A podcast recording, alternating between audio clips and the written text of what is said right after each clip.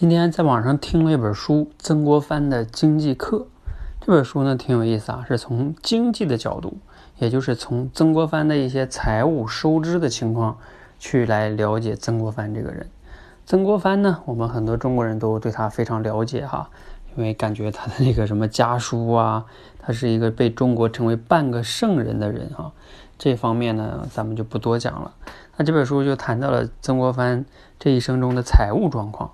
挺有意思的，啊，他很矛盾哈。一方面呢，我们都知道他这个官儿做的非常大了哈，呃，又剿灭了太平天国，功劳也非常大。那你说他到底是穷还是富呢？这本书中呢，挺有意思的。他说，最终哈，他曾国藩去世五年以后呢，他的二儿子曾纪红家人有病都没有钱治啊，还要去找什么左宗棠他们去借钱，可见啊，他家确实没留下多少财富。但是呢，曾国藩在他在位的时候呢，他自己就是因为有掌管军权，还有当过两江总督，他手上也有小金库。那你说他这些小金库，他攒了很多的钱都干嘛了呢？这本书中又说啊，他他把这些钱又都给到他那些一些什么，有的些有时候要打点一些关系，都给别人了啊，包括给他的手下等等等等哈。嗯，其实你看他这种行为就比较矛盾哈，他也去贪污，也受贿行贿，但是他这些钱呢没有留给自己啊。我有时候就在想，你说他这种行为你到底怎么来解释呢？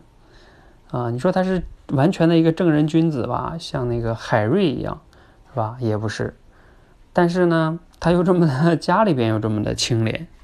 好，我想了半天，我觉得他可能是这么一个逻辑哈，就是呢，他自己有他自己的做人的原则。但同时呢，他有他自己的理想，他希望达成的事情，那他把钱，包括其他的一些官员，都看成是一些资源。比如说，某一些官员希希望你给他行贿，他才能帮你办事儿，那钱也是他的一个资源，他就把这些钱给到那个官员，啊，人这些都是资源，都是他达成他目的的资源。所以呢，他通过这样的手段呢，就达成了自己想做成的某些事情。但是他自己本身并不想要这些钱，因为他自己如果贪污这些钱呢，违背他做人的原则，啊，你这样解释呢，我觉得就能理解曾国藩的一些行为了，啊，当然了，从曾国藩这件事呢，我们，好不？现在的咱们人，咱们现在能有什么样的启发呢？我个人的启发是说，啊，我们在一个现实的社会中呢，有时候是很复杂的，你完全按照一条自己的原则去行事的时候，你往往就很难做成一些事儿。所以说，当你真正想做成一些事儿的时候呢，你要有更宏观的视角，甚至你要把钱呀，像我刚才讲的什么人啊，包括你在职场里边是吧，所有的什么潜规则呀，这些都是你可以去驾驭的资源。当你把这些都看成资源的时候，你可能就不会那么去对抗它了。否则你就会觉得，哎，这个规则跟我想的不一样，对吧？我不认同。对，你说曾国藩会认同那些贪污受贿这种逻辑吗？他也不认同。